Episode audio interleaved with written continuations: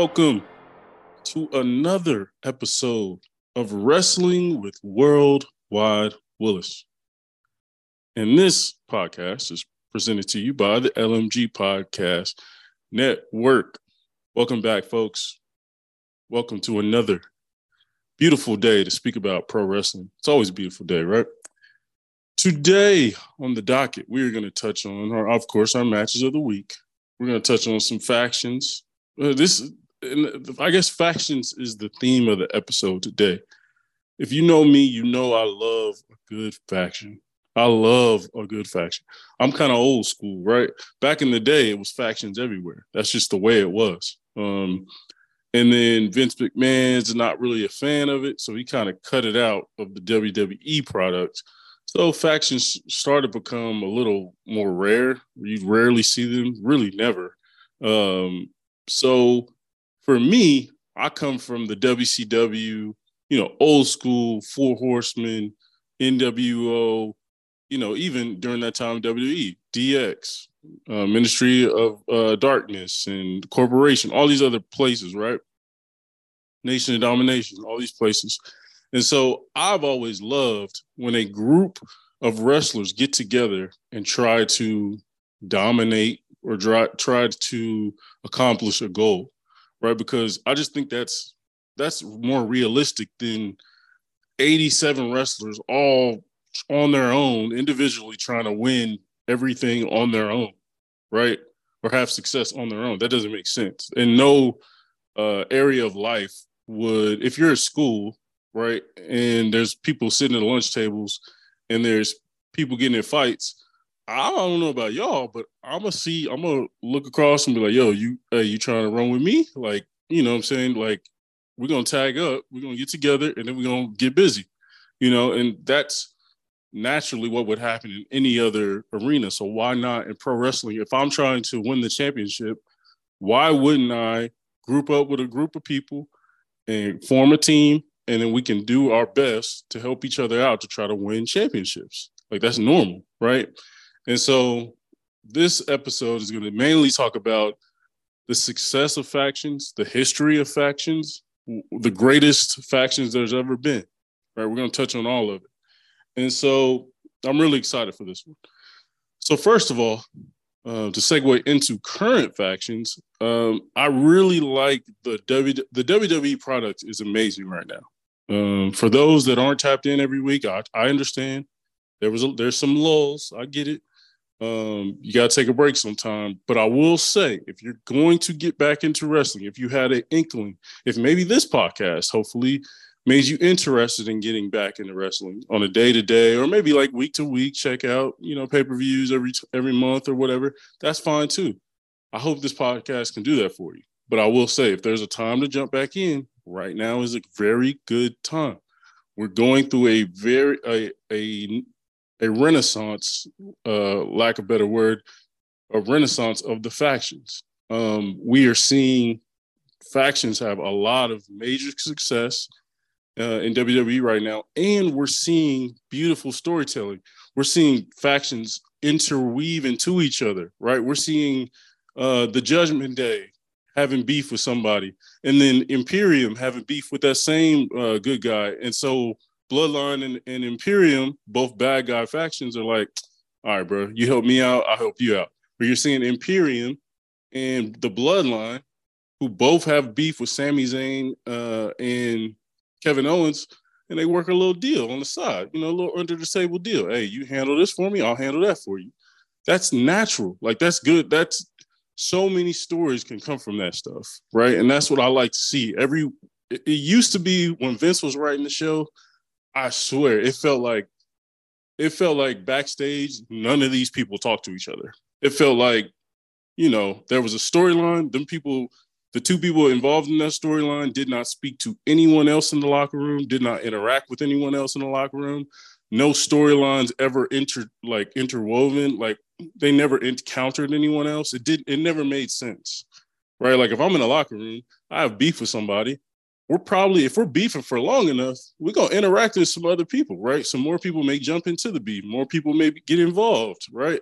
And so, I love right now that Triple H is understanding the realism of it. Like if I'm a group, if I'm a bad guy and I don't like this good guy, and there's another bad guy across the way who also doesn't like that good guy, hey, I'm gonna be like, yo, yo, let's help each other out. You know what I'm saying? Um, so I, I feel like that's happening right now. We're seeing a lot of that. Um, so some of the factions um, currently going on right now, obviously the Bloodline, possibly the GOAT. We'll talk about that later, but they're having probably the best run of any faction ever. Um, with Roman Reigns, the Usos, that whole dynamic. Uh, we're kind of past the whole Sami Zayn thing, but that was obviously one of the greatest stories we've had in years.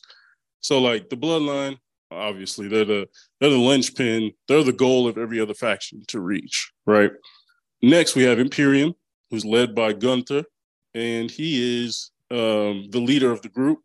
Uh, Imperium is a great faction going back years, way back in NXT. They've killed it.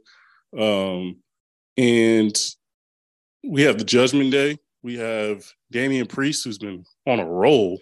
Dude has been putting on smack like outstanding matches week after week after week after week.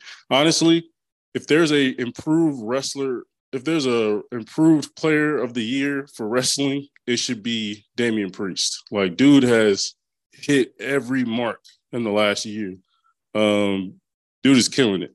So Judgment Day, you got Damian Priest, you got Finn Balor, you got Dominik Mysterio, and you have the best women women's wrestler right now, uh, Rhea Ripley. And yes, I said she's the best. I believe she's the best. Um, I love Bianca. Me, her and Bianca are right up there with each other. And then you have the LWO. Um, and that is a mixture of uh, Santos Escobar um, and Rey Mysterio and uh, other team, other members, uh, Zelina Vega, things of that nature.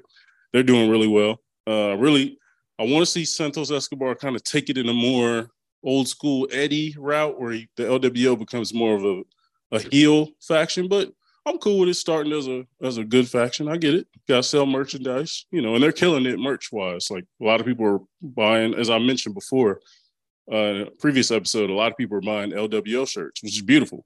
Love to see it.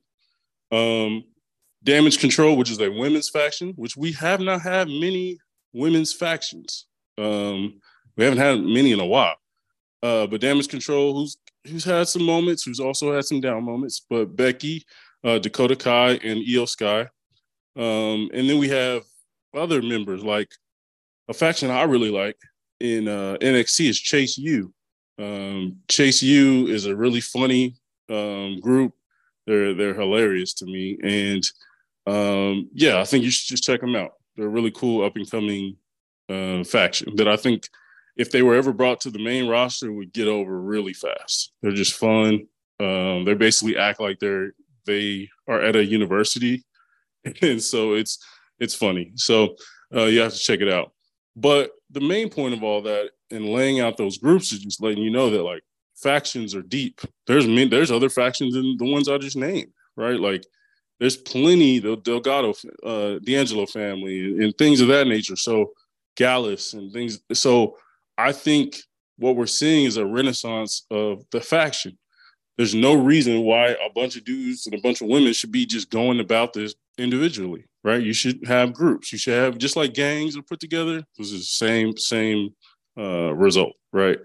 Uh, same thought behind this. So I'm really happy with what we're seeing in the factions right now. Um, I'm super excited to see how they develop, who falls out of factions, because that's the great thing about factions. They're they're a engine for storytelling, right? On uh, uh just by themselves. If you have a faction, probably at some point, just like Evolution, for example, that was a faction. That was Triple H, Ric Flair, Batista, and Randy Orton at the end of the day, uh, eventually, uh, I think was Batista the first one to get turned on, and Batista got kicked out. Then Randy Orton, Randy Orton got kicked out. Right, like it's a eventually somebody's they're going to start having inner beef within that faction, and then that's a whole nother you know time to have storyline. So it's a vehicle for stories all day long. So that's why I really love it. Um, and it's just like you know, repping your repping your repping your crew, you know, and uh, it's always fun to see. Um, when NWO will walk out like NWO, NWO had a lot of problems, but when they walked out with that uh, white and black NWO shirt, like they looked cool. Like they look cool as hell. So uh, factions are a, a dominant weapon. All right, next we will talk about uh, the upcoming Money in the Bank field. Uh, we're seeing we're almost done with the women's field. I think they have to have one more person to qualify. There'll be six competitors in both the men's and the women's uh, Money in the Bank matches.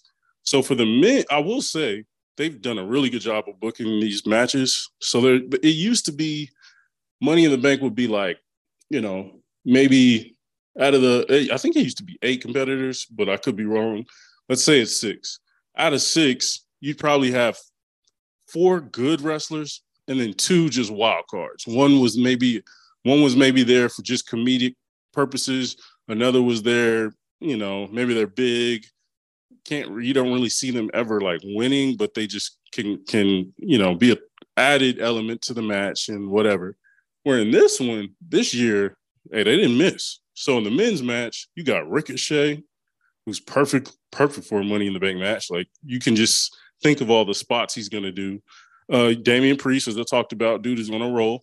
Shinsuke Nakamura, who's come back in a really big way and kind of kind of leaning more back to his original debut, sort of his uh, NXT original debut to the main roster days uh, when he beat John Cena and things of that nature. Shinsuke is looking good.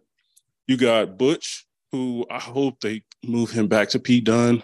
So Butch is his name now, and he's part of that's another uh, faction um, the uh, Brawling Brutes with Sheamus. Um, I forgot my guy's name, and then Butch and uh, Ridge the Fridge. Yeah, I forgot my dude's name, but Ridge Holland.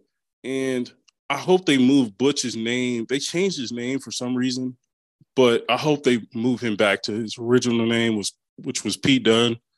Pete Dunne is just Pete Dunne could challenge anybody for any title, and you'd feel you'd respect it because that's how good he was back in the day. So you got Butch, you got Santos Escobar, who I think is a great entrance to this, and uh, and is just a great wrestler and has plenty of experience in Money in the Bank style matches and ladder matches in general. Um, and then finally, you have L.A. Knight.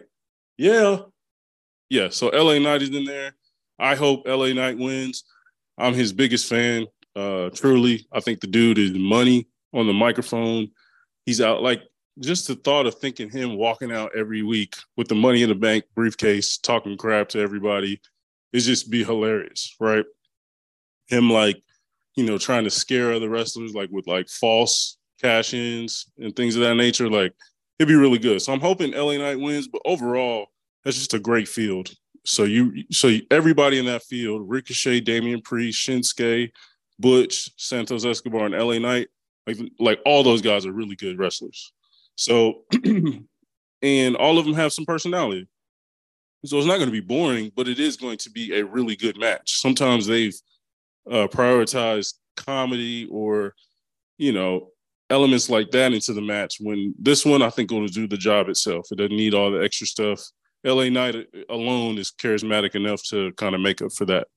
Uh, in the women's match, we have Becky, um, Becky Lynch, we have Bayley, we have Iyo Sky, uh, we have Zelina Vega, and then we have Zoey Stark.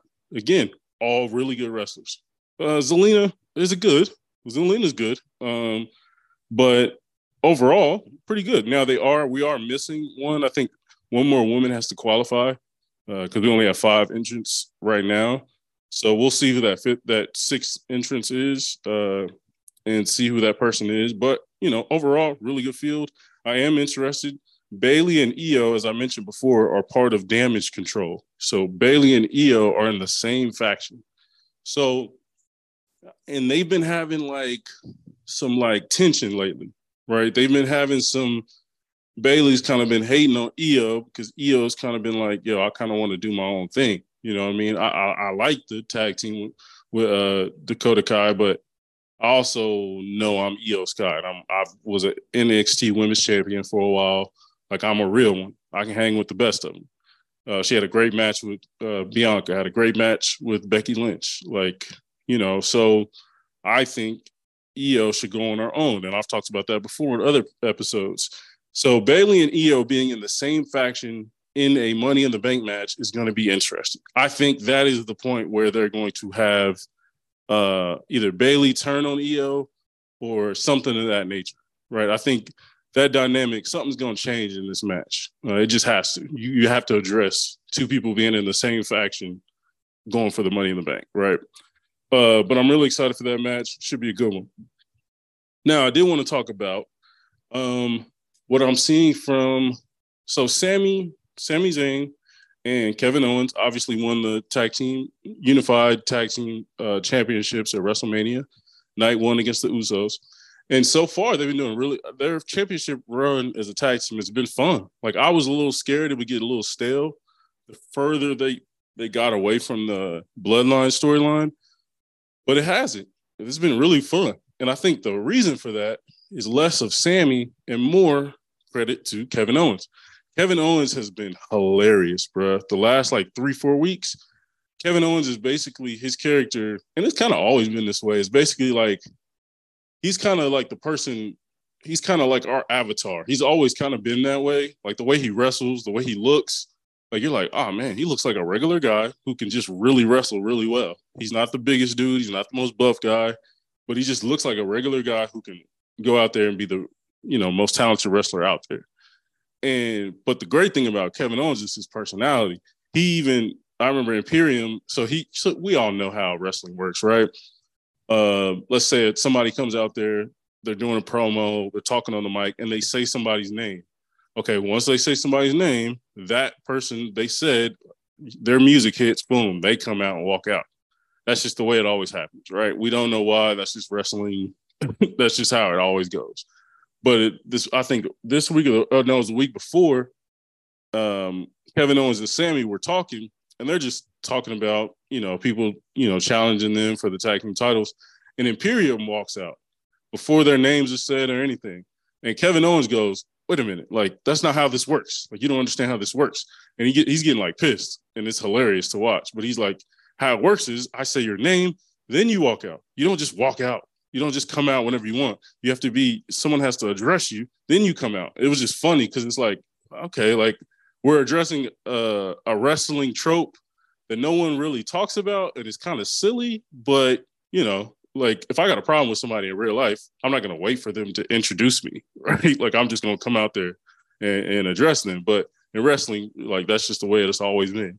So for Kevin, these last couple weeks, he's just kind of been ripping the he's kind of been low key breaking the fourth wall and just being like really realistic about everything. Like anybody addresses him, he like gets super. He's about to blow blow a gasket, as they've been saying. Uh, he's been getting pissed, and anytime Kevin Owens gets pissed and gets like really worked up, it's hilarious because he always is really funny. Uh, so I would suggest everybody. I think all the clips of him being of the things I've talked about and things other ones uh, are been on Instagram and on YouTube.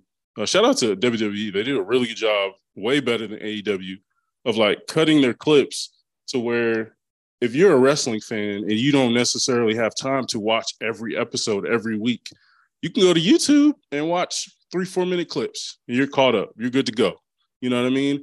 So they have that for Kevin Owens. And so I would suggest really checking it out. Like he's made their run as tag team champions way more interesting because he's just funny. Like he's obviously one of the most talented wrestlers out there, right? You like honestly, Kevin Owens low key like the the Nikola Jokic of wrestling.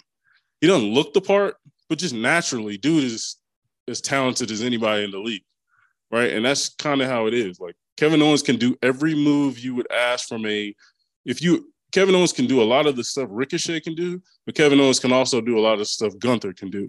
You know what I mean? That's how his his talent range is from. He can do backflips, somersaults, uh, swanton bombs, uh, but he can do power bombs, the stunner, you know, all these other things. Um, so brainbusters, all these things. So Kevin Owens, he's like the Jokic of of uh, of wrestling. So I'm really shout out to him. I'm glad he's getting more shine. He had to take kind of a backseat during the bloodline storyline a little bit and let Sami shine, which he should have respecting him. But now I think Kevin's kind of stepping ahead and doing his thing. Now, lastly, for the current stuff, then we'll get into the top five factions. But currently, I'm really excited that Bianca Belair is sort of starting to turn heel. So, um, for those that don't know, Bianca Belair, when she was in NXT, she was in NXT for a while, right? I thought she would be called. I thought she'd be one of those where she's in NXT for maybe a year or two. They see her talent and they're like, "Nah, you gotta, you gotta, what you doing here? You gotta do that in the main roster. Like, we need you." But they let her cook down there on the NXT for for a while, and so and she didn't move up till I think 2020, I think, and so uh, right in NXT, Bianca Belair was a heel technically. I don't necessarily. She wasn't like a, a, like a big time heel. She wasn't like going over the top, but she was a heel. She wasn't out there to like right now. Bianca Belair, the last couple years in WWE, has kind of been like the as, as I've talked about. She's kind of the the John Cena, the the when Bayley first came out, she was like the positive Bayley. That's kind of what Bianca's been. She's kind of been the positive, honorable, you know, don't say nothing too crazy back to you, but just be an honorable champion. Where in NXT, Bianca was like talking crazy to people. Like she was giving you all the attitude, she was giving you everything, all the spice, all that stuff. And she was funny as hell. That's what I loved about NXT Bianca because she was funny.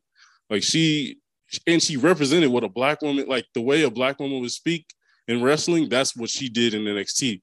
She does a little bit in the main roster now, but I'm happy to see her since she lost to uh Asuka um in Night of Champions, she lost the title to Asuka.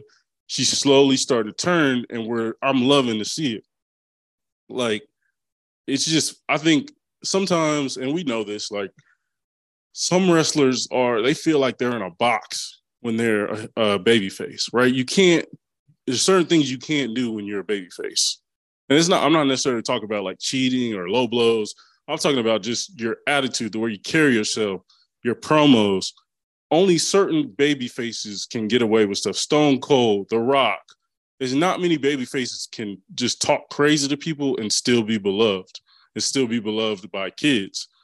And so Bianca, I feel like, was in sort of a box when she was a, a baby face. She could she could only say certain things, could only address certain things, where Bianca the heel can just go at people, right? Pull up, say whatever she wants, talk crazy to whoever she wants. Um, and I'm excited for that. I think Bianca is hated on way too much. Like some people, a lot of people think she's overrated, which is crazy, crazy to say the woman has had five star matches after five star match after five star match. So to, to think she's overrated is wild. But I can understand if you're a little worn out with babyface Bianca, especially if you've been exposed to heel Bianca in NXT. You know how talented she is there. You know how much freedom she had there and how you know how she used that freedom to benefit her herself.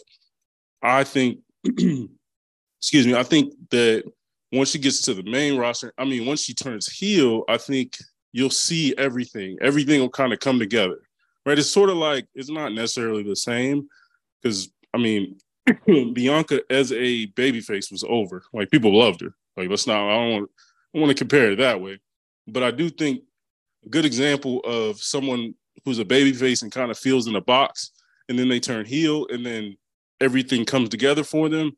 Roman Reigns. Roman Reigns when he was a when he was a baby face, it, it was always felt real like generic. It felt like generic cereal, right? Uh, great value cereal. Never felt like I got anything extra from it. He turns heel. Now I got everything. He's he's, he's free. He says whatever he wants. He, he everything comes out of his mouth feels extremely natural, and that's what I'm hoping will happen for Bianca when she turns heel because I think that's naturally who she is she naturally likes, you know, like spitting, like really going at people, which I like. So I'm really excited for Bianca to turn heel. I think heel Bianca is just that's money. She's money either way, but heel Bianca, man, like she could she could take it to a whole another level that we didn't even know about. So now to finish it off, we're going to talk about our my personal top five best factions. Now, when I say my personal, I feel like a lot of people go, well, it's my top five. You can have your own top five. It's my personal top five, and you can't say anything bad about it. No, I want all the smoke. I want all the smoke. When I have a top five, I am saying this top five as if this is the official top five for everyone else. I know that's not how this works. However, that's how I go about ranking things, right? I'm a competitive person, so hey, I want all the smoke. If you if you disagree with my top five, I respect it. Let me know. You can let me know in uh, our Twitter uh, at the LMG Podcast on Twitter or on our Facebook group. Join the Facebook group if you aren't on it. If you are, hit me up. what's your thoughts? So, my top five best factions. I will have a honorable mention section as well. Um, but number five, one of my favorite factions of all time, and honestly, one of the first factions that like really exposed me to like history and like how big they were. Number five got to be the Four Horsemen. Hold up your fours for all those people out there. Hold up your fours for a little bit. Let's take a moment. Let's take a moment. Um, Four Horsemen, one of the greatest factions of all time. We all know that, led by Ric Flair, and uh, they were they changed the game, bro. Like there wasn't. They kind of gave people permission to be a heel faction, right? Usually heels, for the most part, was like a group of really good guys. There was a few other bad guys, uh, heels out there, uh, heel factions out there, but the Four Horsemen took it to another level. Uh, they took it to a different level everywhere, and that's back in the territory days, right? That's where there wasn't just uh, the WWE, right? Back then, it was you know NWA, the Memphis territory, the Portland territory, the you know the Florida territory. You know, there was so many different territories, the Texas territory, and the Four Horsemen traveled to each and every one of them and pissed all all the fans off from every different territory, right? Um, so the Four Horsemen originally was Ric Flair, Arn Anderson, the Enforcer, Ole Anderson, and Tully Blanchard. Tully Blanchard is extremely underrated, and the Four Horsemen. I mean, if you don't if you don't like old school wrestling, you might not you know you not mess with the Four Horsemen, but I do. Like my favorite wrestler right now is the Ring General, Gunther. Why? Because he's old school. He's he's there to beat your ass. He's not there to do all these other flips. That's fun. I like to see it. But I come to see people fight and get and get active. You know what I'm saying? And that's what the Four Horsemen did. And they introduced uh some real side like low blows and and like cheating ways to win. And they did it and they were they were unapologetic about it. Like they was all that was the first time I'd seen a faction where every member's holding a belt. Every member got some gold around their waist or over their shoulder. I always thought that was dope. Like to me, if you're a faction, if you're a true leader of a faction, just like Roman Reigns is now, you know, and I had a long time as to me, you should be the champ if you're the leader of the faction. And then your your boys with you should have belts with them, whether that's tag team belts or singles belts. So like to me, the four horsemen, and bro, not even I didn't even mention their their theme music. Bro, just go YouTube their theme music. If I, I swear, when them when them hooves start, you start hearing the the horses running, and then that horse uh, yells, and then that music hit. Hey, bro, I don't know who did their who did their drums and who did their the guitar on that. Bro, they they they put in work. They deserve a max contract because that I, I honestly before this podcast, before I started recording, I was listening to. I was like, you know what? Let me go listen to it again. I haven't listened, I haven't heard the Four Horsemen theme in a minute. I thought, you know, three minutes in and out, cool. Do my little research, keep it moving, bro. I spent an hour and a half watching uh, Four Horsemen YouTube videos. Like, just went down a whole rabbit hole, and just did I and I didn't even know it. Like, I looked up and I was like, oh damn, like that's how fun the Four Horsemen, remembering them and and and researching and thinking about like the even the WCW days when they the Four Horsemen uh, came back and they added Chris Benoit, Dean Malenko, um, and others, uh, and they kind of revamped it. And there's been plenty of other members of the Four Horsemen, right? They've revamped it a few times. But when I think of the Four Horsemen, I think of Ric Flair, Arn Anderson, Ole Anderson, and Tully, Tully Blanchard. And God, just go YouTube Four Horsemen theme. It feels like you're in a, a 80s action movie theme. That's how that's the vibe it gets. And like it just I, don't know, man. It just gives me nostalgia hearing it because it gives me like that old school wrestling, like where old white dudes, buff white dudes with long hair, and you know, it's just old school, and it was just it was just cool to watch. So uh, number five, out of out of just respect alone, I, I think you can't have a top five best factions and not have the four horsemen in there. Just out of just they created a lot of this stuff that all these other factions are doing, um, especially heel work. And to be fair, four horsemen, even when they were heel or they were babyface, they were they were popular. You know what I mean? So, and we all know Ric Flair, like one of the most popular wrestlers of all time. Okay, so number four, I'm going with DX, D-Generation X, um, led by. So, okay, let me let me give you some context here. I am not the biggest DX fan. I am not. I I honestly missed the early parts of DX. I, I don't want to say I missed it. I just wasn't as interested because I thought it was like a great value NWO. But my favorite version of D, Generation X is when Shawn Michaels was gone. When when Triple H took over the mantle as the leader, Triple H, one of my favorite wrestlers of all time. When Triple H took over as the leader, added X Pac, added Billy Gunn, added Road Dogg, still had Chyna there. That's the DX to me that took it to another level.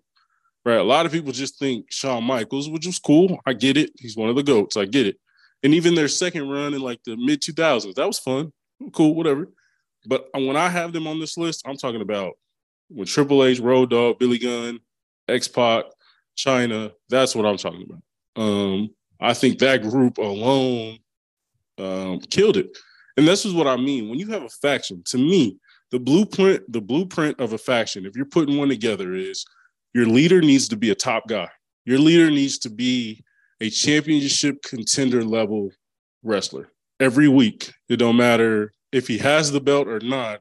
You think of him as a championship level contender. Now, after that, you you need to have an elite tag team. You have to have an elite tag team who can go out there and, and represent your faction in the tag team division, right? Just like the Horsemen, you had Ole Anderson, Arn Anderson. Um, in the Bloodline, you have the Usos, right? Um, in Evolution. I think it was Ric Flair and Randy Orton. Not the not the most seamless tag team, but they won tag team championships, right? Um, so to me, you gotta have that elite tag team in your faction to really to really make an imprint like you want to.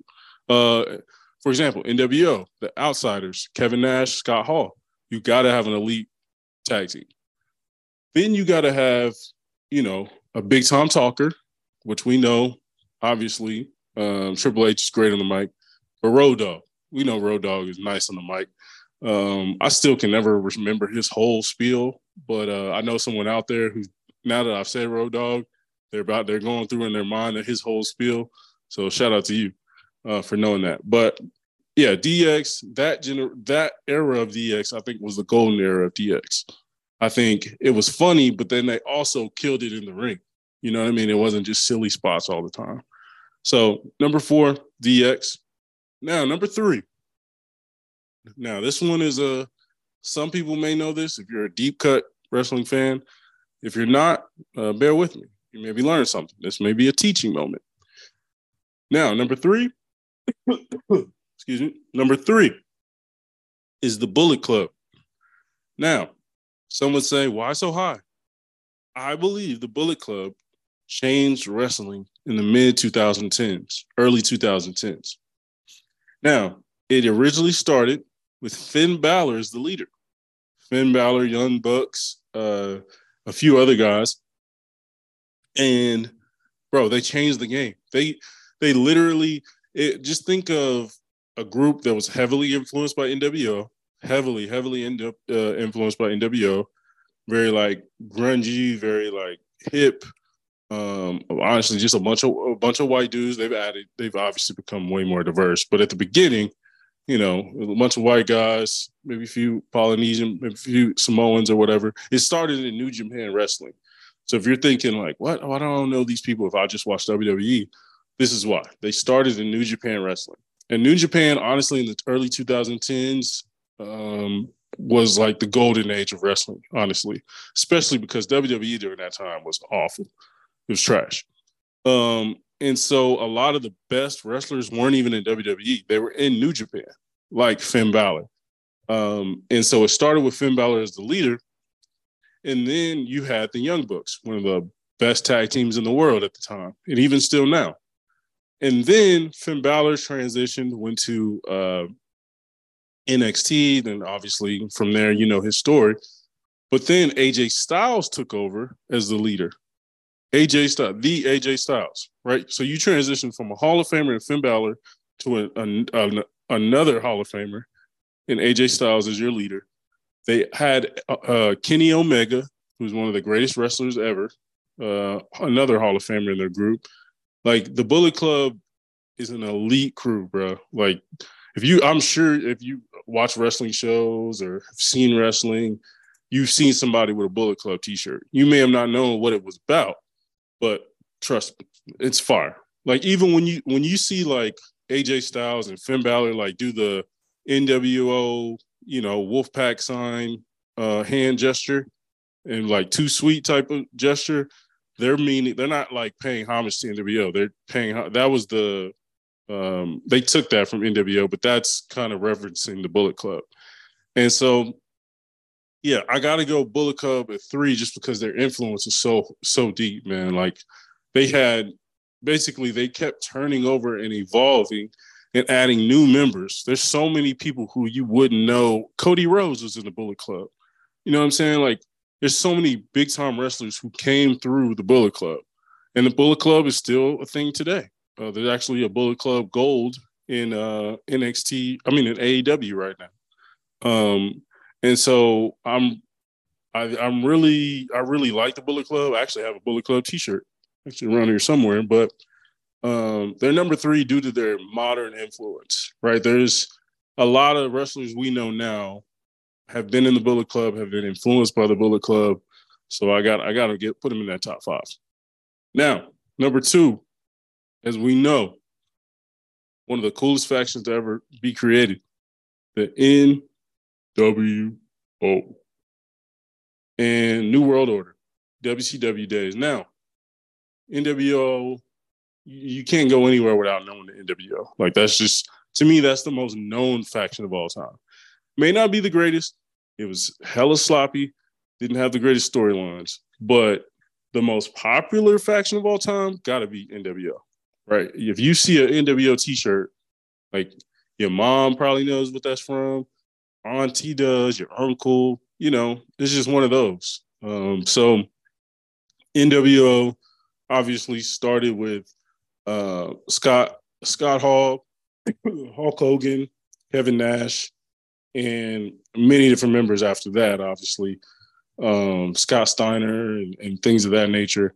And it was, I mean, when it started, it was fun because it was small, it was smaller. I'm not mad at bigger uh, factions. I'm not mad at that. If they still do it correctly, I'm not mad at this. I don't really care how big it is. But the fun part about it early on was like, it was like, who's going to join the NWO? Like they would, the NWO would present uh, a wrestler and be like, hey, you should join the NWO. And then that, that wrestler would like, you know, think about it for a minute and then decide. And so that like tension and that like suspense of like, oh man, is he going to turn to the NWO or is he not? Or you know, for weeks they were trying to get obviously trying to get Sting to turn to the NWO. That was an amazing storyline. It was the basically the NWO versus W true WCW wrestlers. You had your Sting, your Lex Luger's, your things of that nature. And then that was a fun storyline. And then not to mention the Wolfpack storyline where Kevin Nash created his own NWO group where it was red and black. Uh, by the way, Wolfpack theme song, one of the greatest theme songs of all time. So was New World Order regular theme song, fire. Like that that guitar hit and this is is amazing. But that Wolfpack is that that came from hip hop. And so that, that hits a little harder. Right. You throw that in the car, the 808s hit. Um, so NWO, I, I think NWO, similar to the Four Horsemen, had a huge influence. Again, I just spoke about the Bullet Club. The Bullet Club is a is a child of the NWO. Like down to the color scheme, Bullet Club is white and black. So NWO obviously was white and black. Um, so many different factions took from the NWO to make what they to do what they did.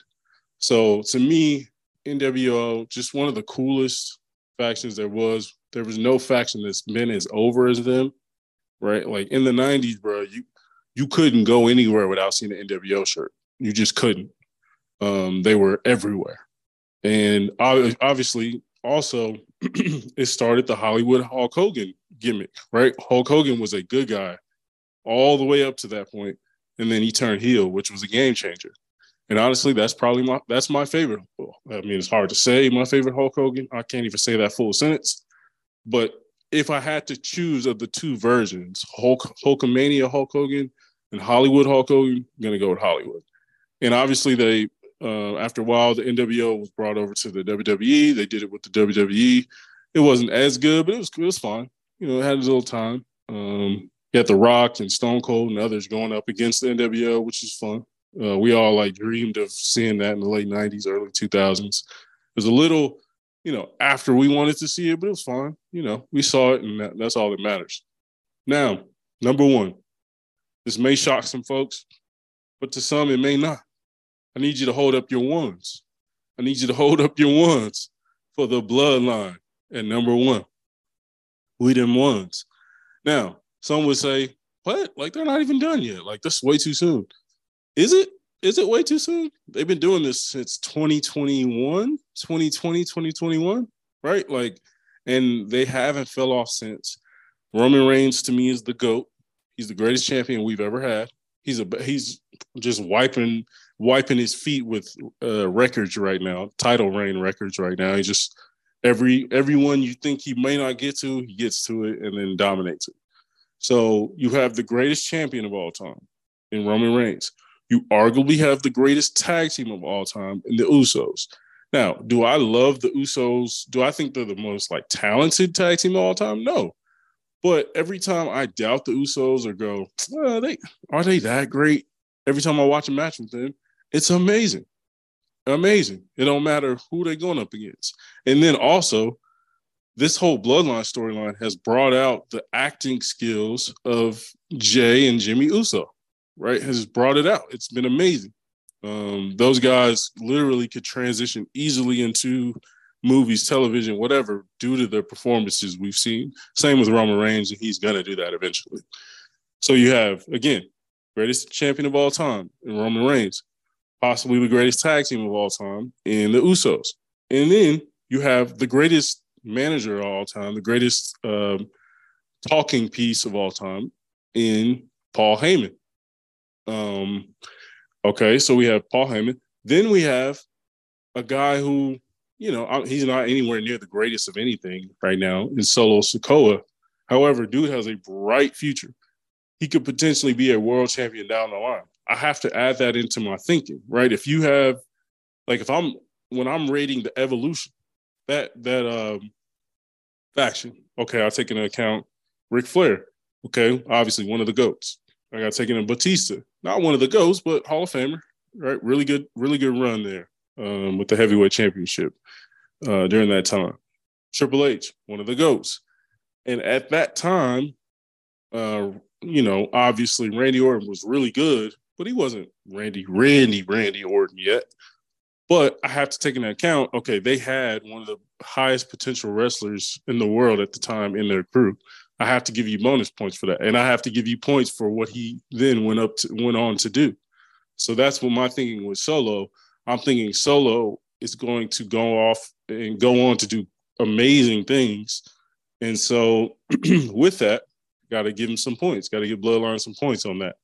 And I just think obviously factions have been have done amazing things before.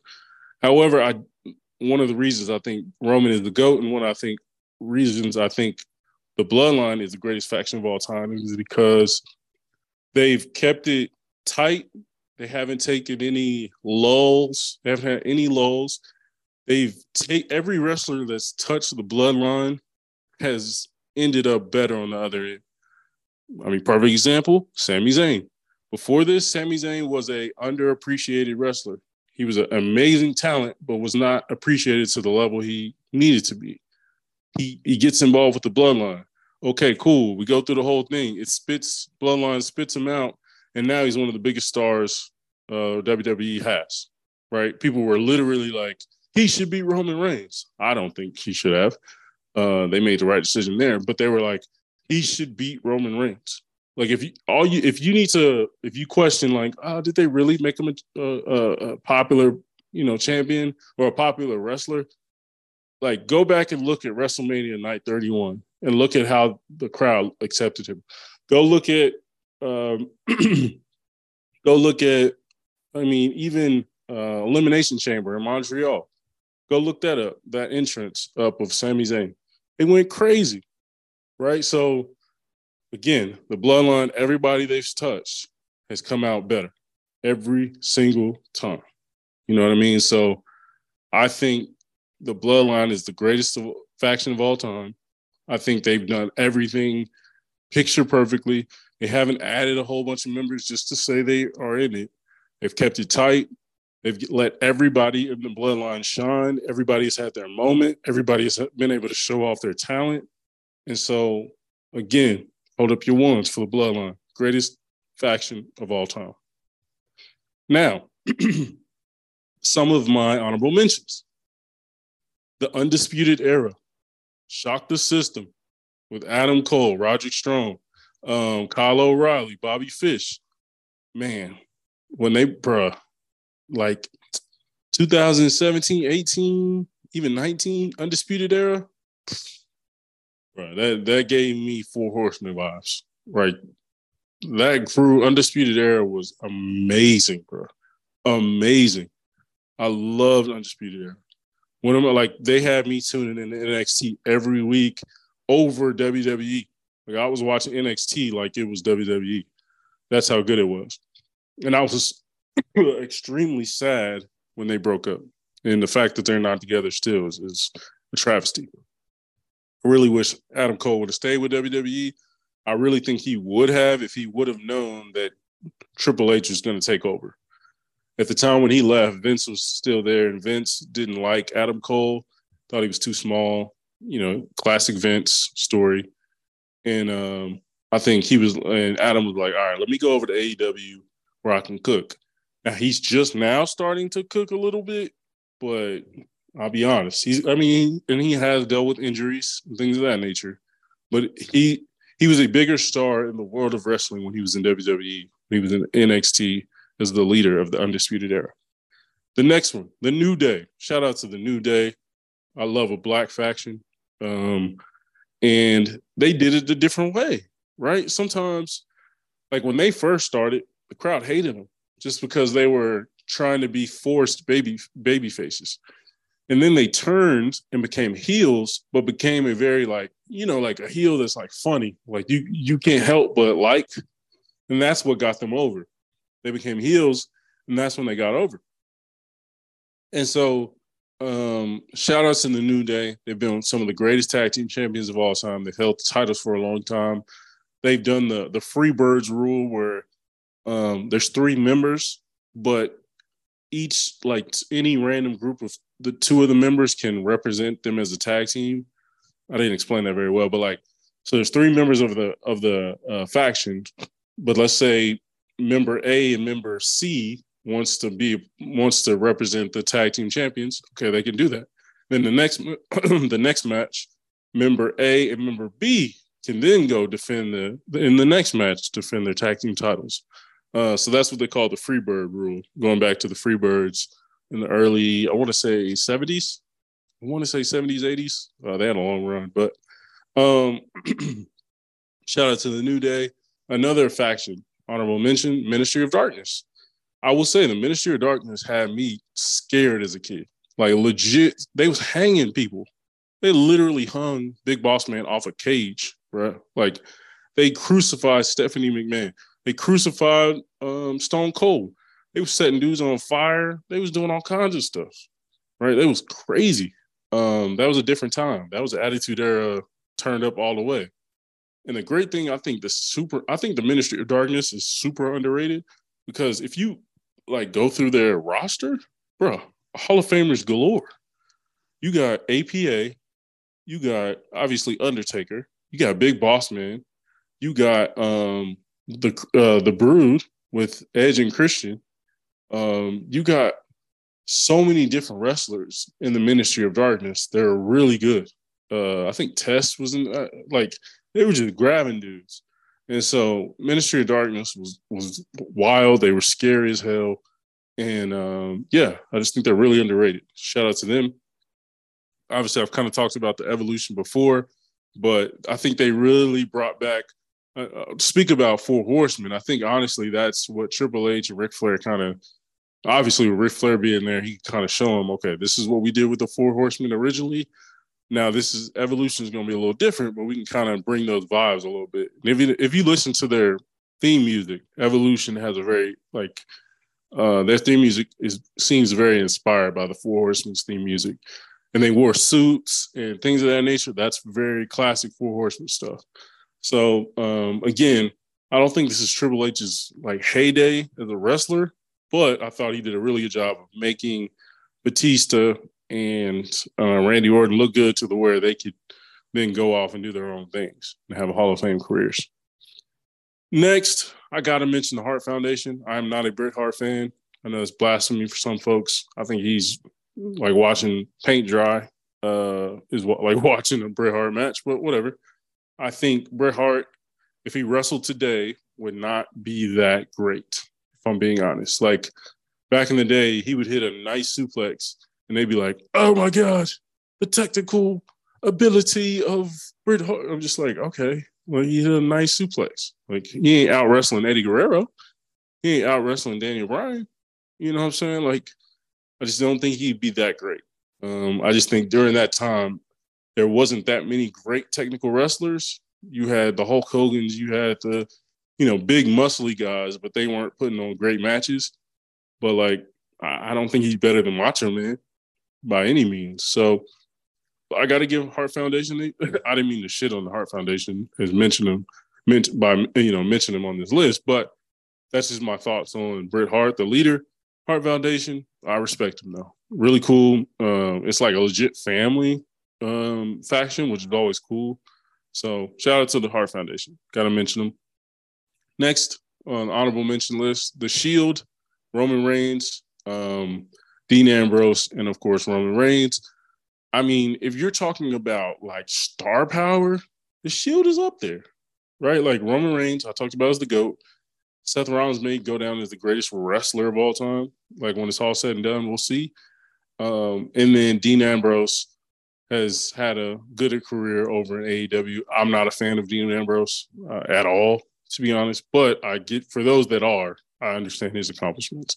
So, and what they did in WWE alone, outstanding, right? They came in and they they sh- hit like wildfire. Like people loved it just because they came in. It was just different, right? Dudes coming from the crowd in like army suit, not army, but like tactical gear and like beating the hell out of people and putting them through tables. We loved it. You know, we loved it. And uh and I would suggest for those who haven't seen it, like if you want to watch a if you want to understand the Shield and see how over they were and see how good they were, go watch the Shield versus Evolution. Uh, I forgot what pay per view that was on, but that was I watched that match and I was like, okay, I get it. I totally get it. The Evolution came back together to go up against the Shield in, in a uh, three on three uh, match, tag team match, and man, that match was fun. That was that was one of the best like trios match I've seen. So go check that one out. And then lastly, to mention the Nation of Domination. So the Nation of Domination, um, amazing crew, amazing group of men. Um, I I really I was this was a little bit before my time, just a little bit. However, I remember seeing them and being like, "Yo, that's that looked fun. Like that looks like an important crew that looks like um, a game changer, right? Because we know there wasn't and there barely is still even today factions with all black members, especially a faction that was talking about black issues that like literally were put together to, you know, confront black issues and things of that nature. So the members were Faarooq, obviously was the mem- was the leader. You had Rock, the Rock. Um, you had Mustafa. You had D'Lo Brown. Ahmed Johnson was in there for a bit, garbage.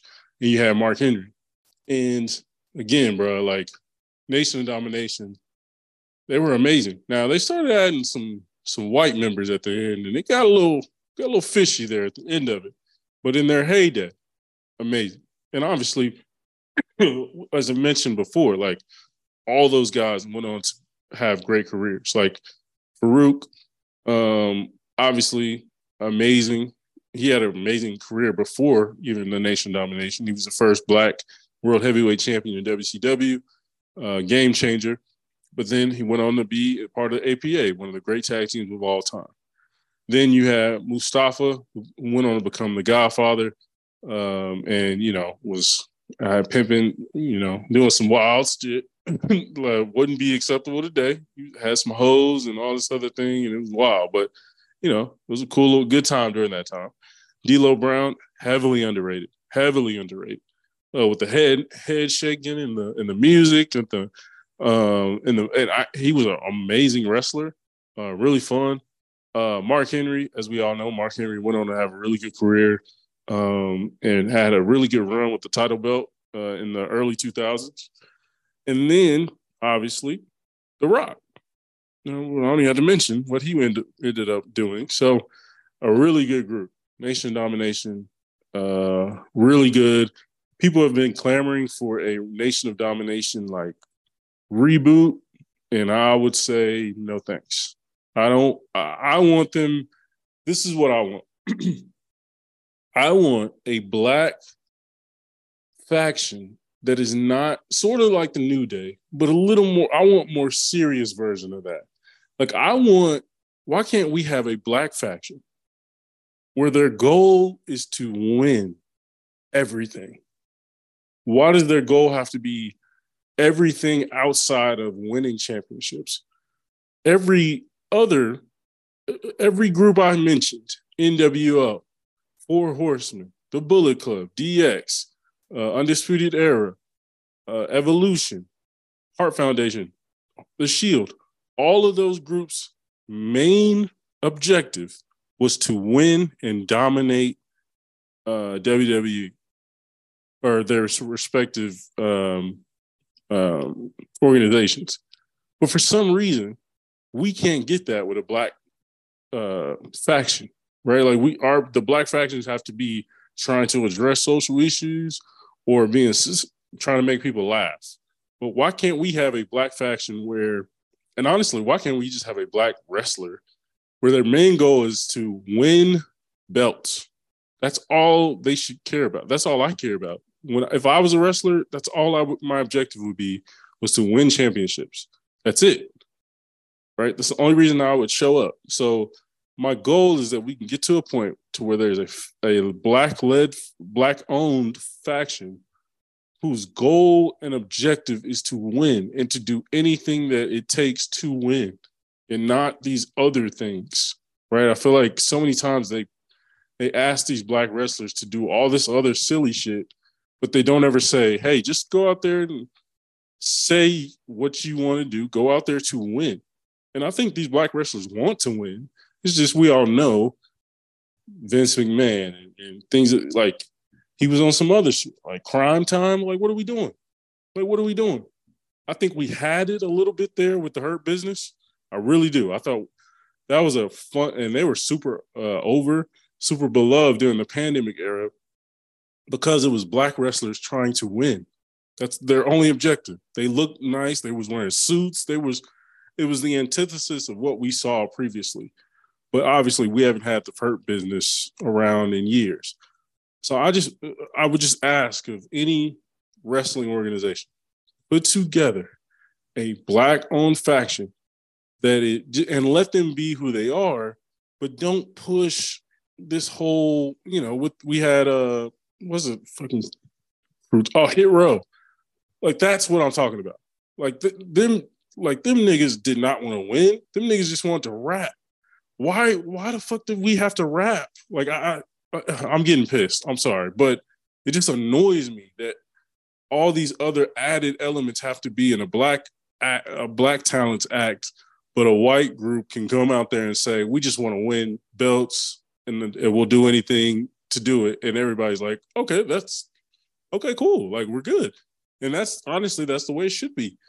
But we got Hit Row, we got all these other groups. and It's like, no, I just want a black faction who wants to win, and that's their main objective. Okay, that was my that was my spiel for the day. So, thank thank you for checking us out. Again, we hit our uh our matches of the week. Oh, I almost forgot our matches of the week. My bad, my bad. So quickly, matches of the week: Damian Priest versus Matt Riddle. Smacked, bro. Really good match. I was on this previous. It was on the uh, June twelfth, uh, yesterday's episode of this latest Monday's episode of Raw. Really good match. Probably the best uh, Money in the Bank qualifier match we've had. Like Damian and Matt Riddle have fought. They've they've had matches going back to NXT, so their their chemistry is they've they probably have had hundreds of matches against each other. So this match they've probably done a thousand times, but it just it just was really good. Those two have great chemistry. Both are really elite in the ring, so really good match. Next one was underrated Santos Escobar versus uh, Mustafa Ali uh, in the latest episode of SmackDown on this latest Friday, this past Friday. That was a fun one. Uh, really showed off both the guys' talents. I think Santos is really underrated because to me, Santos and and I I think he should lean into his style is very more Eddie Guerrero than so he's from a lineage of luchadors. He, he's very like accepting of that, very like uh, shows appreciation towards that but he's a bigger cruiserweight. He's sort of like Eddie again. So he can do some very agile things, but he's also more power uh, based in a lot of his moves and more technical. And so to see Santos be able to show that off against a guy like Mustafa, who who's really like agile, can do a lot of the cruiserweight type stuff. It was a really fun match to see. Really good one. And then uh, lastly, we have Orange Cassidy, freshly squeezed, uh, versus Swerve Strickland and AEW. Like again, both those guys are amazing. They have great chemistry. Orange Cassidy is one of my favorite wrestlers out there. Uh, I hear people hating on Orange Cassidy. They don't like his character and whatnot. I'm like, dude, the character is hilarious. And then the dude has defended his title for like 23, like he's a he's like on a 24-0 uh title defense streak. Like he's won all of them. And I just think he's proven he's an amazing character. He's proven he's funny. He's proven that he can get over with the crowd, but he's also proven he can be a workhorse and a work rate champion who will face anybody, no matter the talent level, and make a really good match. So Orange Cassidy versus Swerve Strickland, really good. I hope that rivalry continues. And uh, and yeah, it's a really, really good match. So those are our matches of the week. Again, I appreciate you checking us out. Another episode of Wrestling Worldwide Willis hit us up on all the socials. Um, let me know if you agree on, on my factions, my top five factions. Uh, I'm definitely interested to see what people think, uh, and I'm, I'm excited to have dialogue about it. Uh, I want all the smoke. Hit me up. So I appreciate you, and we out. Yeah.